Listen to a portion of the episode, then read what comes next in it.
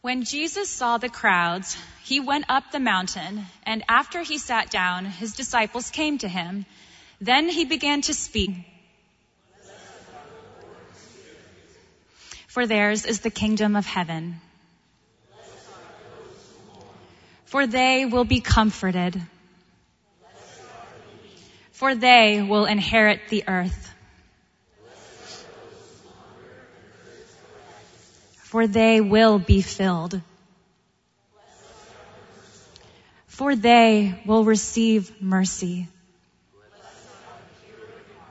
For they will see God. For they will be called children of God.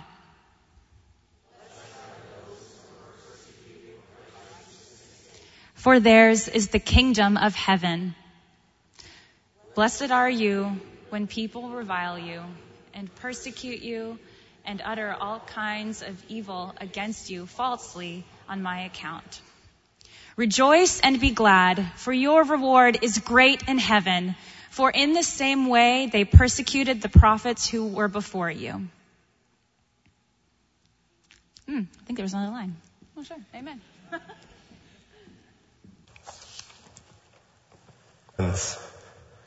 I'm Pastor John Jay. I'm the lead pastor here, and I get the privilege to teach with you this morning. We are starting a new teaching focus on the Sermon on the Mount. I'll explain this image in a little bit. Um, first, I want to start with a story.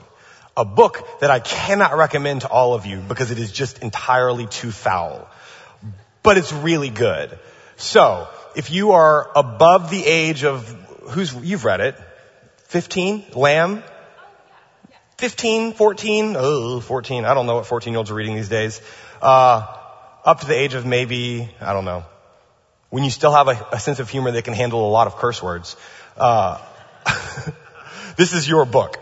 Um, so Christopher Moore wrote a book called Lamb. The subtitle is The Gospel According to Biff, Christ's Childhood Pal, a novel. This is not scripture. But it tells the story, I've got to set this up for a second before I read for you. It tells the story of what happens in those years between what the scriptures address. So you could say this is a like very, very playful New Testament midrash on Jesus' story. Midrash is like a story beyond the text, so it kind of fills in the gaps in between a thing. Uh, and so Jesus' life takes up right until like early childhood. He's teaching in the temple and all of that, and then you just don't hear anything about Jesus anymore until presented for public ministry in his early 30s. And so there are all of these years between. What happened between? So this author writes the story about what happens between, but tells it from the perspective of Christ's best friend in childhood named Biff. And Biff is sort of the like foil to Jesus. And Jesus goes by the name Joshua in this book because Jesus and Joshua are sort of interchangeable names in Greek and Hebrew. Okay. So that's the setup. Uh, Biff is quite, Biff's like does all the cursing in the book and all the inappropriate things in the book and Jesus sort of is with him through all of this. Uh, and they, they sort of learn together what it means for Jesus the Christ to be the Son of God. It is a beautiful book.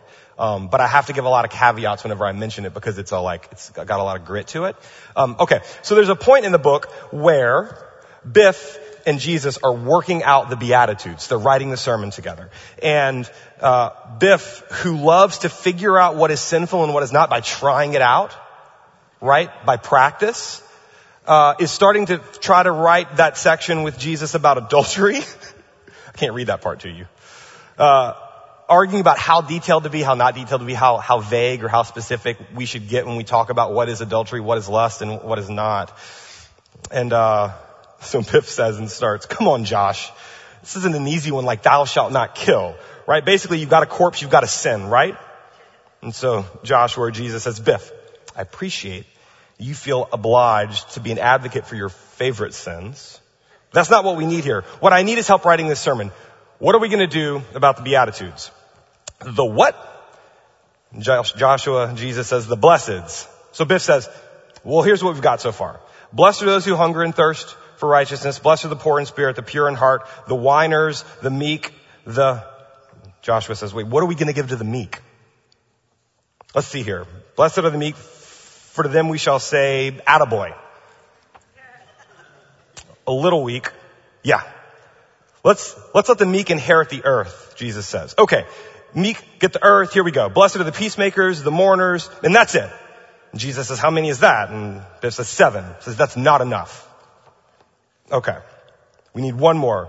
So how about the dum-dums? He definitely does not say dum-dums in this line, but I added it for content. Okay. How about the dum-dums? Biff says, no, Josh, not the dum-dums. We've done enough for the dum-dums. Nathaniel and Thomas and Jesus says, blessed are the dum-dums, for they, I don't know, shall never be disappointed. No, I'm drawing the line at dum-dums. Come on, Josh. We can't have any powerful guys on our team. Why do we have to have the meek and the poor and the oppressed and the dumped on? Why can't we for once have the blessed or the big, powerful, rich guys with swords? Jesus says, because they don't need us. Okay, but no blessed are the dum-dums. Jesus says, I've got it. Blessed are those who are persecuted for righteousness sakes. Okay, better, but what are we going to give them? Jesus says, I don't know, a fruit basket? So you can't give the meek the whole earth and give these guys a fruit basket. Says, give them the kingdom of heaven. Biff says, the poor in spirit got the kingdom of heaven. It says, everybody gets a little. Okay then, share the kingdom of heaven. I wrote it down. And Jesus says, we could give the fruit baskets to the dum-dums. Biff says, no dum-dums. I love, I love, love, love this book, but I love this line because it's so honest. This is what Biff says. And, and when I read this novel, I thought like, yes, I have this exact question. Why can't we have any powerful guys on our team? Why do we have to have the meek and the poor and the oppressed and the dumped on? Why can't we for once have blessed are the big, powerful, rich guys with swords? Oh. Sit with that for just a second.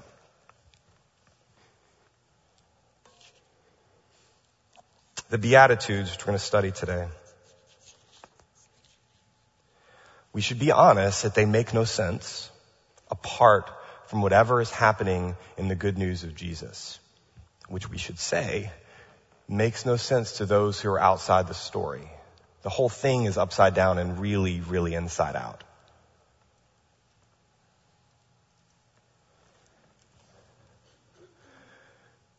The context is important.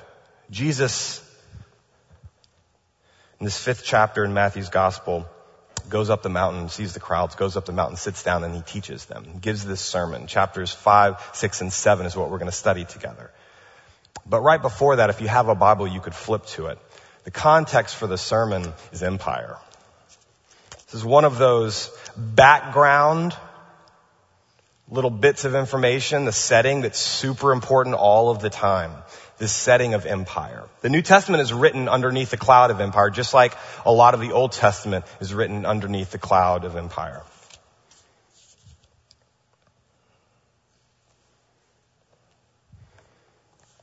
It says right before chapter 5 that Jesus went throughout Galilee teaching in the synagogues and proclaiming the good news of the kingdom and curing every disease and every sickness among the people. So his fame spread throughout all of Syria. And they brought to him all those who were sick, those who were afflicted with various diseases and pains, demoniacs, epileptics, and paralytics, and he cured them.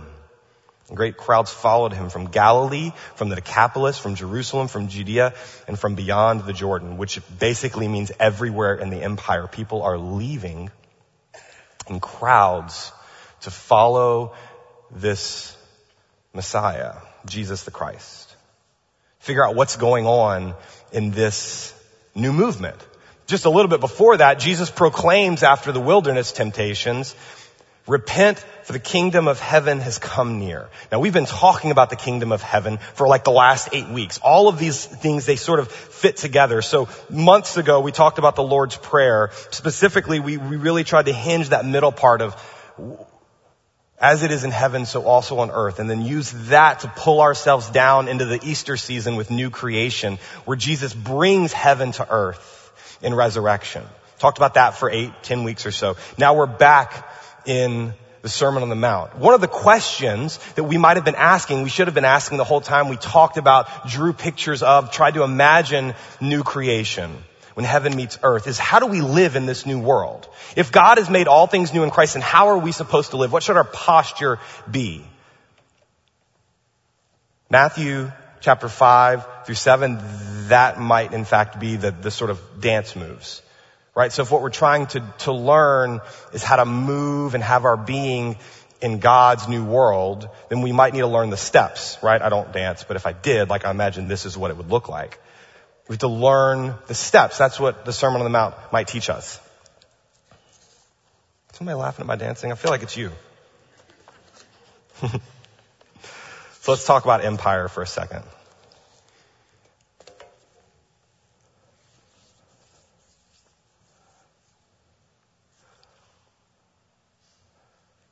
Empire is a totalizing reality. It imposes itself on your imagination to the extent to where you cannot imagine the world outside of empire. It's like being in water and not knowing that there is a such thing as water. The goal of empire is that you would not wake up to the reality that you are inside of it, so that your oppression, that sort of heel on your neck, you don't realize where it's coming from. Empire is totalizing for your vision. So for Jesus, Jesus' followers, the folks who gathered the crowds, empire for them was Rome. Right? We know the story of Rome coming in, taking over, taxing the mess out of these peasants who farm, taking land from them, subjecting them to war if they didn't follow and fall in line, occupying all the power structures in Jerusalem. So even though Jesus and the other Jews at the time were in their homeland, Israel and the surrounding areas and Galilee and the villages, they were not in charge of their lives in any meaningful way. Lots and lots of poverty, no middle class at the time. There's destitute poverty, and then there are insanely wealthy people, and there's sort of no middle ground. Some of this might start to sound familiar to us. So Jesus takes and gathers this group of people who are kind of like caught by this message that Jesus is preaching. Repent because the kingdom of God has come near is the way that Jesus says it. And then they leave these city centers and they all gather at this mountain. Jesus goes up on the mountain and begins to teach them. Now, what's happening in Matthew's gospel the whole way through is that Jesus is playing a part. Whenever Jesus tells these stories, whenever the gospel writers tell these stories, they tell these new stories in a very, very old way. We always talk about this. John's gospel starts in the beginning was the word, which sounds a lot like Genesis 1. In the beginning, God created the heavens and the earth. When John tells the story of Jesus, John tells it in a very old way. When Matthew tells the story of Jesus, Matthew tells it in a very Jewish way. And so when Jesus ascends to the mountain to teach them, that is, that is Moses again. Jesus is coming back like a new Moses, which begs the question, what is the new captivity? What's the new bondage? Which then begs the question, what will be the new deliverance? What will that look like? How should we prepare for it? Now, let's talk a little bit about, empire and what happens on mountains and on these moments. So, uh, let's just go back to the Exodus because we have to. Uh, so, do y'all know the Exodus by now? We do, don't we? More than we did. The Jewish people are in slavery in Egypt. The rough contours of the story is that they cry out to God in the beginning of the book. Uh, their cries, actually, they don't even cry out to God, they just kind of scream incoherently, and God hears them, and God responds, and God comes down to deliver them. So you've got the plagues, and you've got the deliverance out of Egypt, and they're headed to the promised land. They cross the sea, and they are in the wilderness for this season. And in the wilderness, that's where they begin to change. Because here's the problem. You cannot go straight from slavery to freedom without working some things out along the way. It'd be like somebody coming, like well, folks in this room who maybe have come out of abuse. And there is a season where you have to relearn who you are, how you fit in the world, what is good and bad, what you deserve and what you don't deserve. You have to be remade or, or reformed, transformed. Now, all of these folks who were in Egypt as slaves, they were in this deeply abusive empire. And because of that, when they get into the wilderness, they don't exactly feel free. They are still slaves in like all of the instincts, all of their habits, all of their rhythms. And so God takes them and in the wilderness forms them. Part of when Moses goes up to the mountain and has the law given to him, the Ten Commandments, the Torah, all of the laws and instructions for what it means to be God's people, that is God helping to reform the people. The Ten Commandments are both commandments, but also signs and wonders of God's new world. For instance, Sabbath.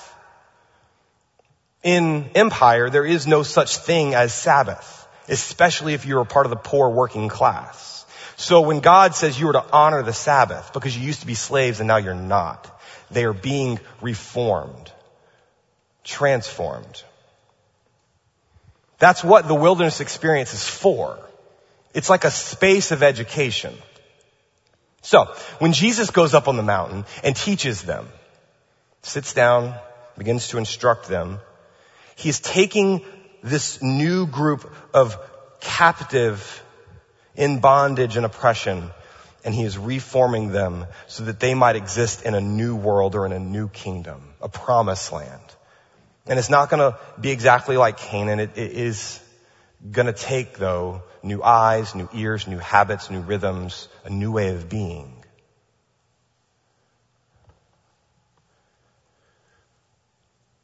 So he sits with them and he teaches them. Most of the sermon is this set of instructions, this re-giving of the law. We're going to get to that over several weeks. This you heard it said long ago, and now I say. So here's the law of Moses. Here's how Jesus interprets it. But before you get to like thou shalt and thou shalt nots, you get the Beatitudes. And the Beatitudes are brilliant because before anything is prescribed, Jesus describes reality. This is really important. I sort of feel like for, like I've been here for almost a year now. Can you believe it's been almost a year? Isn't that crazy? So much has happened, friends. Uh, I feel like the first year has been a lot of describing. And then more gray hair, that's fair. Thank you for that, Ted. A lot of this first year has been describing reality, describing who you are, who we are together. We have lots of time together to work on the thou shalt and the thou shalt nots. And we have and we can, we will continue to do so. But at the beginning, it feels really important that we make sure we know who we are and whose we are. So we've said it over and over and over again. That's what Jesus is doing here. Before we are told to do anything, and let's be honest, we really like to be told what to do. How can I fix the thing? Right? How can I mend my own broken bones? How can I make this situation right? Give me the steps. Tell me how to do it, and then I'll do it. But before Jesus does that, before he tells them to do anything, he tells them who they are. Describes their reality. Now what Jesus is doing, and this is incredibly important, is he is painting a picture of the kingdom of heaven. So they can see it at the start.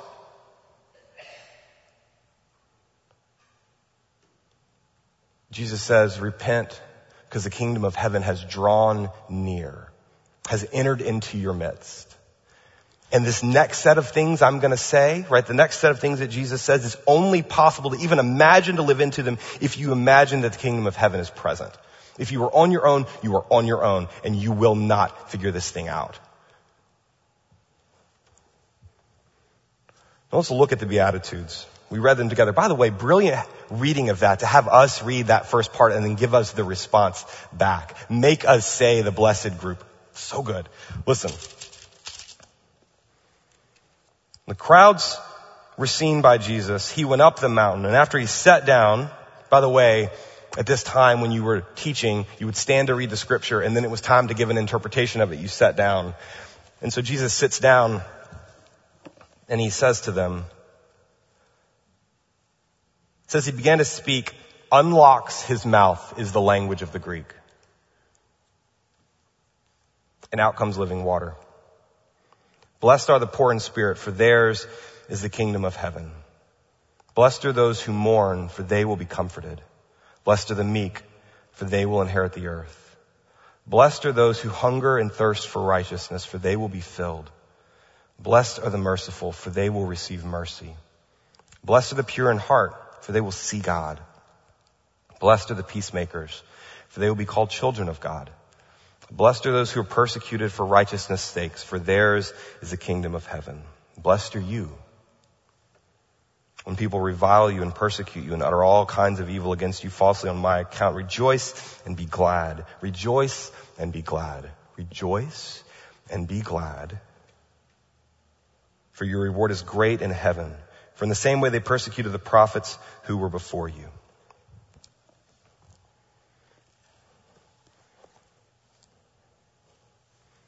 I don't know what happens in your body when you get anxious, but in my body, when I get anxious or I get afraid or I feel, uh, let's think here. I woke up the other day and did the thing you're not supposed to do, which is checked my email before I had a first cup of coffee.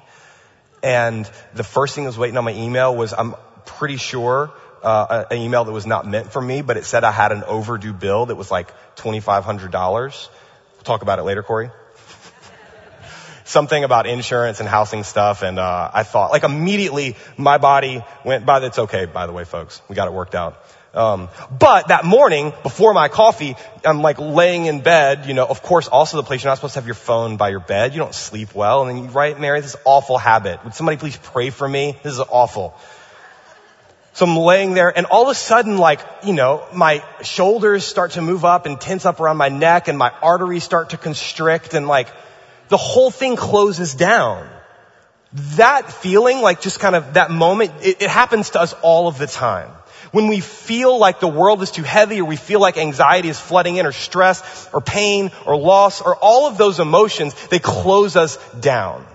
So like if you read the book of Job and Job just keeps having calamity after calamity after calamity, he turns in on himself, like turns inward, everything tenses up. The beauty of the Beatitudes, of these blessed R's, I, I kept reading them and reading them and reading them, is this feels like what is being described. This very open position. Right? So I get the email and like everything in me closes down and tenses up. And if you're this group of people who've had the boot of empire on your neck for a long, long time, for generations after generations, you've just gotten used to this kind of being your default mode, all tensed up and, and like tight fisted because you're not sure how things are going to work out. To have this sort of open heart is to let go of some control, of some assurance, also that'll let go of fear or anxiety. So listen to the group again. Blessed are the, the poor in spirit. Blessed are those who mourn. For the meek or the gentle. For those who are hungry and thirsty the merciful, the pure in heart, the peacemakers, those who are persecuted. Every time I read them this week, I kept seeing this open heart. Jesus knows something about how to live in the kingdom of heaven. And it takes vulnerability. It takes risk. To do this is to open yourself, to be soft, is to potentially to be injured or to be killed.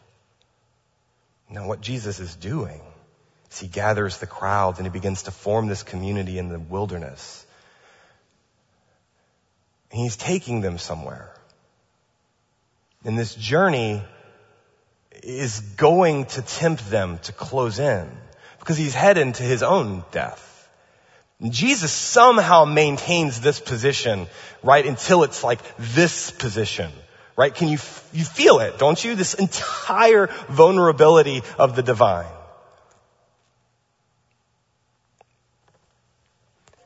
We can't talk about each of these, but I want to talk about one because as I think about what it means to be open, because when you are open, you are also open to God. When you have a soft heart, there is this sort of permeability that your soul, that your life, that your body has where God can get to you. This is very hard for God to get to you. Stone does not conduct very well. So blessed are those who mourn for they will be comforted.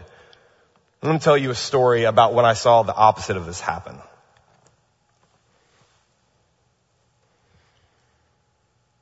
So I, uh, I had a I have a friend I grew up with when I was like eight.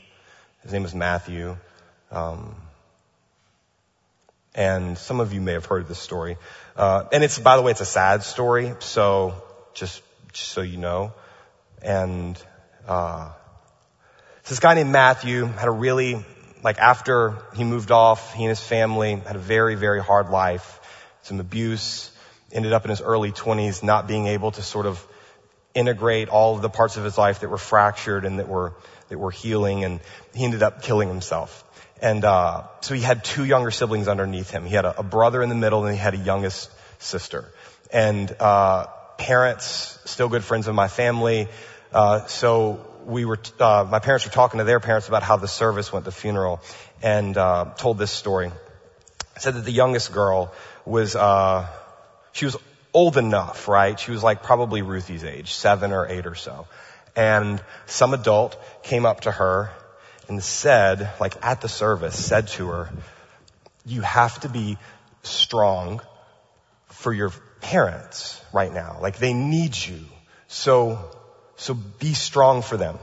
Now what this guy was saying, uh, you know, probably with good intention, is don't break down. So if you are a young girl who's just lost their oldest brother in the most tragic of ways, like being strong is not really the place you are in, right?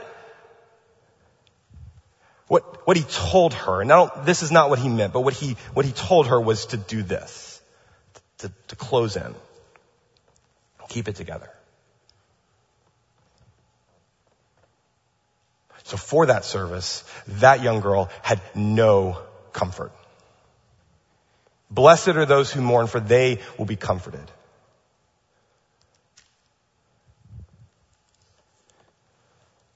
The opposite of that might be cursed are those who pretend because they will be lonely and without compassion or affection. She did go home and she did break down and she did mourn and she did cry and her parents held her and comforted her. Someone told her to close down and her parents allowed her to open up. To say things like this is not allowed, weakness, soft, is not allowed. How is like, how is all of this grace or this living water, uh, how is it going to get in?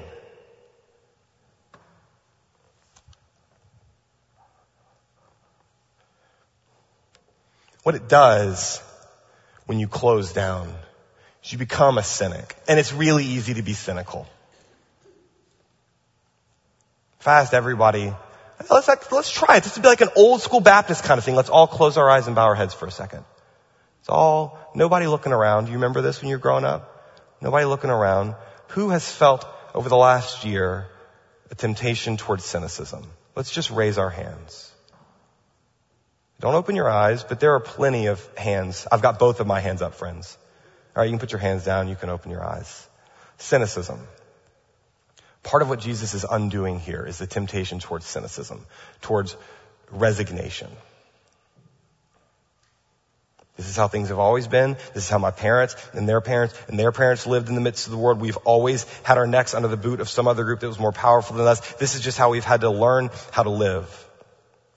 So Jesus, you can talk about release of the captives and the healing of the lame and sight to the blind and hearing for those who are deaf, but everyone I know and have known has had to live with these things forever. And that's just the way that it's going to be. And we have learned that this position is much safer than this position. Jesus is advocating for them to call forth their innocence.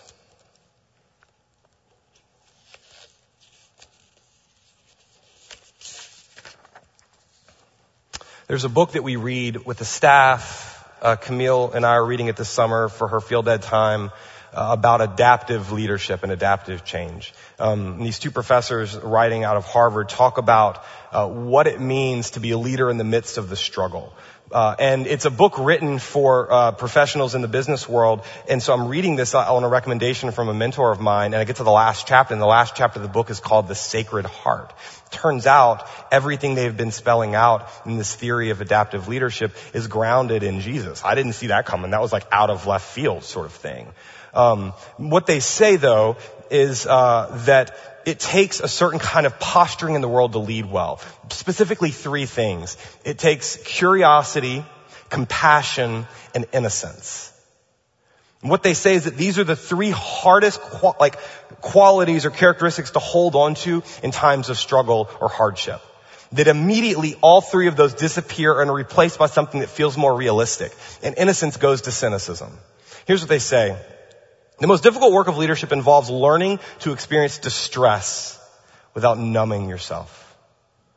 The virtue of a sacred heart lies in the courage to maintain your innocence and wonder, your doubt and curiosity, and your compassion and love, even through your darkest, most difficult moments. Tell me if this doesn't remind you of the cruciform life. Leading with an open heart means you could be at your lowest point, abandoned by your people, and entirely powerless, yet remain receptive to the full range of human emotions without going numb, striking back, or engaging in some other defense. In one moment, you may experience total despair, but in the next, compassion and forgiveness. Do you hear it right? It's this. And it's Father, forgive. It's at the same time, death reigns and we are free from its bondage. You may even experience such vicissitudes in the same moment and hold these inconsistent feelings in tension with one another. Which is all the Beatitudes are, is a bunch of lines of tension held together.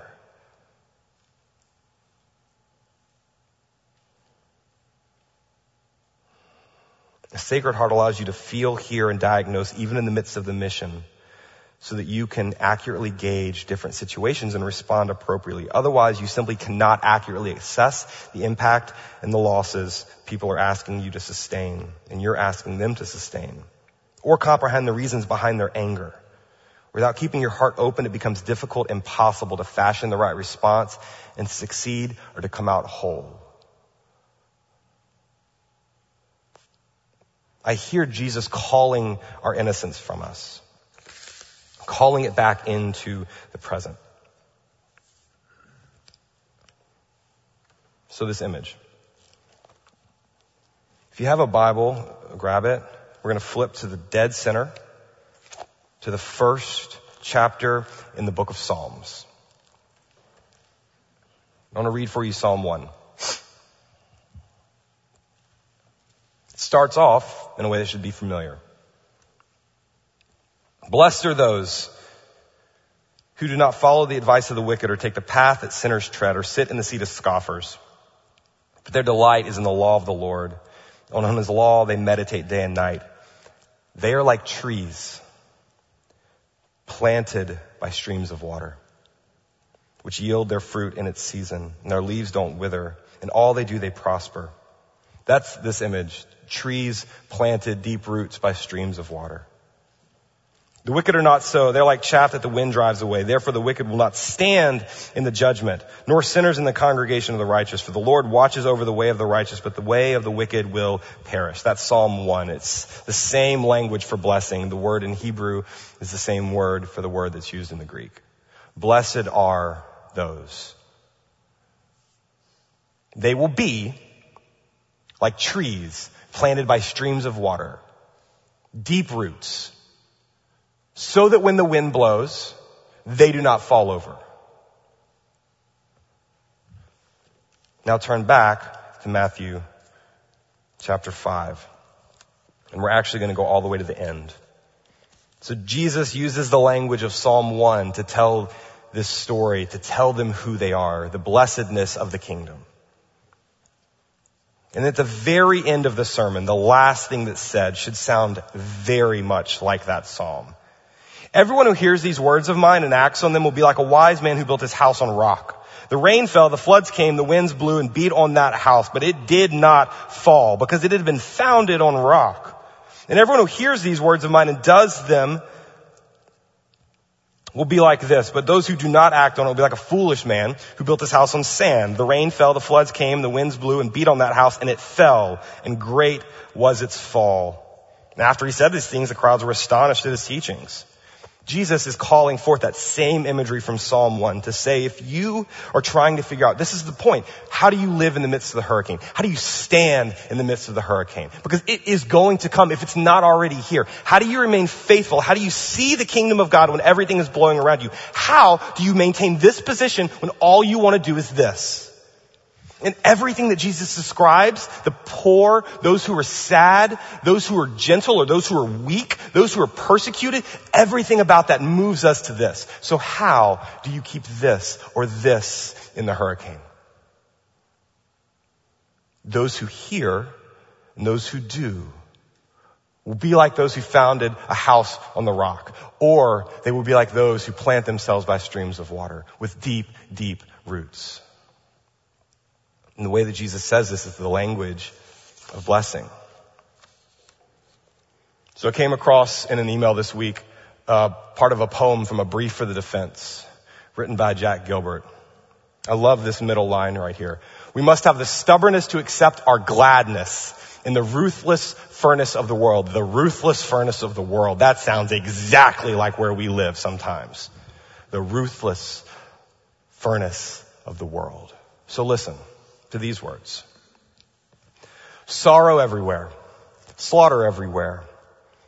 If babies are not starving someplace, they're starving somewhere else with flies in their nostrils. But we enjoy our life because that's what God wants. Otherwise, the mornings before summer dawn would not be made so fine. The Bengal tiger would not be fashioned so miraculously well. The poor women at the fountain are laughing together between their suffering that they know and have known and the awfulness in their future, smiling and laughing while somebody in this village is very, very sick. There is laughter every day in the terrible streets of Calcutta, and the women laugh in the cages of Bombay. Now, if we deny our happiness, resist our satisfaction, we lessen the importance of their deprivation. We must risk delight. We can do without pleasure, but not delight, not enjoyment. We must have the stubbornness to accept our gladness in the ruthless furnace of this world. To make injustice the only measure of our attention is to praise the devil. If the locomotive of the Lord runs us down, we should give thanks that the end had magnitude. We must admit there will be music despite everything.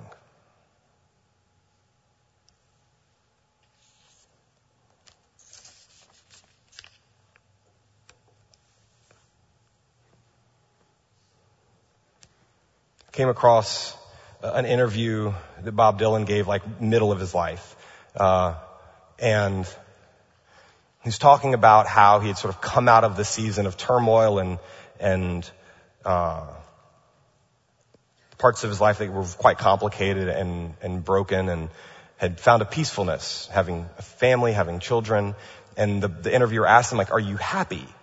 Are you happy now? And he's in a classic sort of subversive way says happiness has nothing to do with it. Like happiness is a yuppie sentimental word. Happiness or unhappiness. What matters is blessed or not blessed.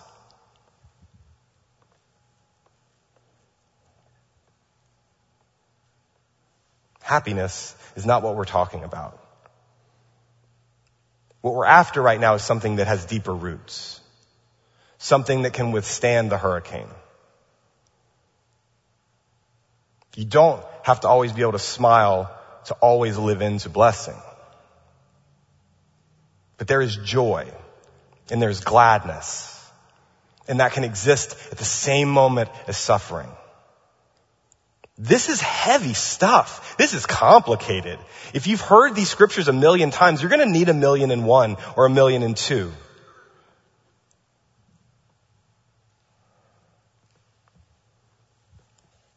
How does Jesus say it? Blessed are you when people revile you and persecute you and utter all kinds of evil against you falsely on my account. That sounds awful. That does not sound fun. I don't want to do that. Rejoice and be glad, Jesus says. Rejoice and be glad. It's the language of blessing. Now, I want to finish today with uh, not with my words, but with a song, right? It just reminds me of that, that line from the poem, that there will be music despite everything. So Chance, it, it, Chance the Rapper is this, uh, artist out of Chicago. Who, who does not know who Chance the Rapper is? Let's just raise our hands again. There's a few of us. So I asked the staff on Tuesday, because we have staff meetings on Tuesday, and we sort of have this thing where we're introducing each other to new music, and we're talking about blessings, and his album, uh, coloring book is like full of this language of blessing and benediction. And so I play a song, and, uh, Camille is like ready to go, says, we're gonna try. So you messaged him, right? It's like, can we get this guy to church? He's not here, don't worry. But when we got, we get here at 8.30 in the morning and we're also, all the staff are sitting around together and we're talking and, uh, and I said, hey, I got a video from Chance and immediately all of you thought that he sent us a video. That's not true either. I just got it from the internet. It's public domain. So, he has, he has an album called Coloring Book, uh, kind of like uh, the novel Lamb. It's maybe not for everybody, but it is so sacred in its like core. Uh, and one writer says, uh, references, he's talking about Chance Irenaeus, who's a church father, and Irenaeus says, um, the glory of God is a human fully alive. And there's something about Chance's artistry that feels like the glory of God in a human fully alive, very aware of both brokenness and blessing at the same moment. How could you not, a black man coming from Chicago with all of the complications of that identity in that context, right? So what does it mean to see blessing in this space? So the very last song on the album is a reprise called Blessing. I want you to hear it. I want you to see it actually. This is a performance that he gave uh, when he when he appeared on Jimmy Fallon the last few years, uh, and it's not just him; it's him and a group of singers. And then at the very end of the video, you're going to see that there's an entire choir that has sort of filled in the crowd and turned it into a congregation. Uh, for the last week, he's been singing this song over me as I've been sitting with this text, and so I'd like him to sing it over you. Uh, at the end, it will it will have this refrain: "Are you ready for your blessing? Are you ready for your miracle?"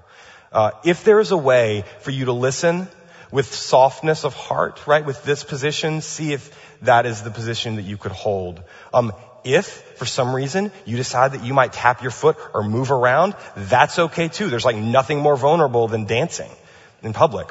Um, but Brian, can we cue it up and see? Uh, Performing Blessing Here we go. featuring Anthony Hamilton, Ty Dolla Sign, Raury, and Drum. Please welcome Chance the Rapper!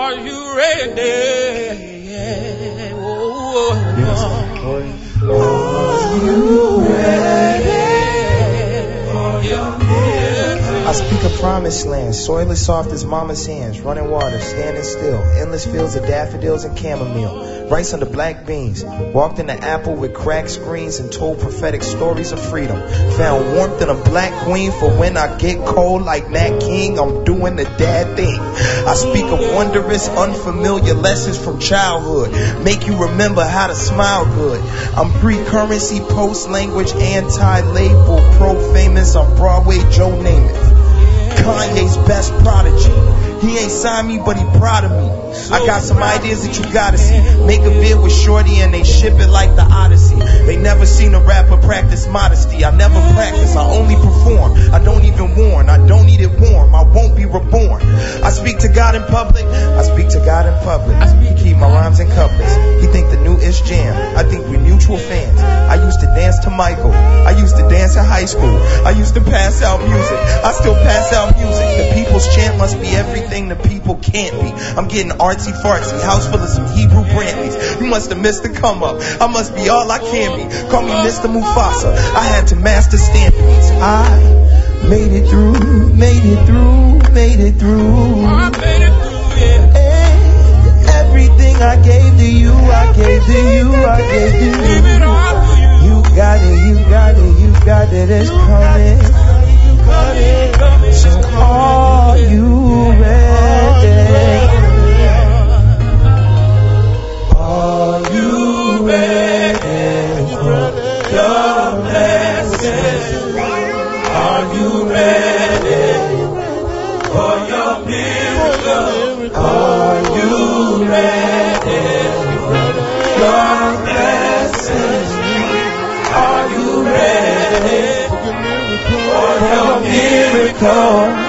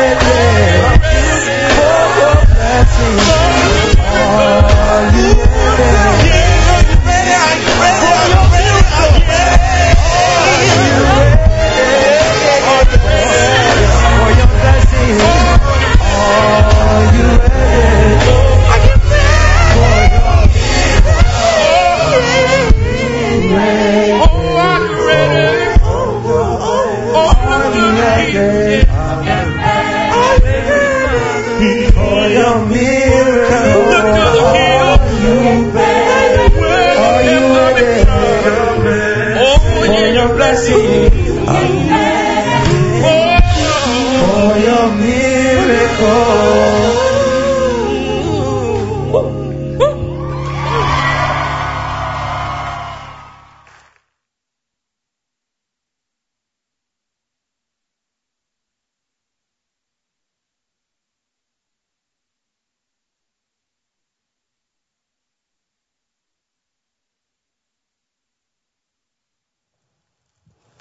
Wilderness and the dry land shall be glad. The desert shall rejoice and blossom, like the crocus it shall blossom abundantly, rejoice with joy and singing. The glory of Lebanon shall be given to it, and the majesty of Carmel and Sharon. They shall see the glory of the Lord, the majesty of our God in this line. Strengthen the weak hands. Make firm the feeble knees. Say to those who are fearful of heart, be strong, do not fear. Here is your God. The entirety of the Beatitudes, the entirety of the sermon might be right there. One more time. Say to those who are fearful of heart, be strong and do not fear. Your God is here. So I'll ask, like he asked, are you ready? Before I tell you what Jesus has told us to do and not to do, hear who you are. You are blessed. Before you've done anything and after you've burned it all down, you are blessed. In your need and in your plenty, you are blessed. In your health and in your sickness, in your success or your failure. Blessed are you. Now, if this is true, if you believe that it's true, then everything is possible. Will you pray with me? God, root us deep.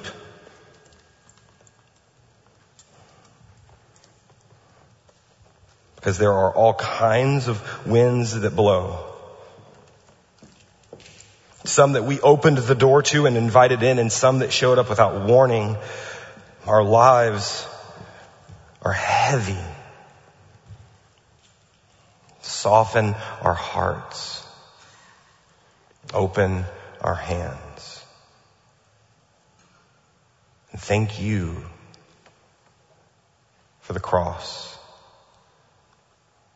That you suffered, endured,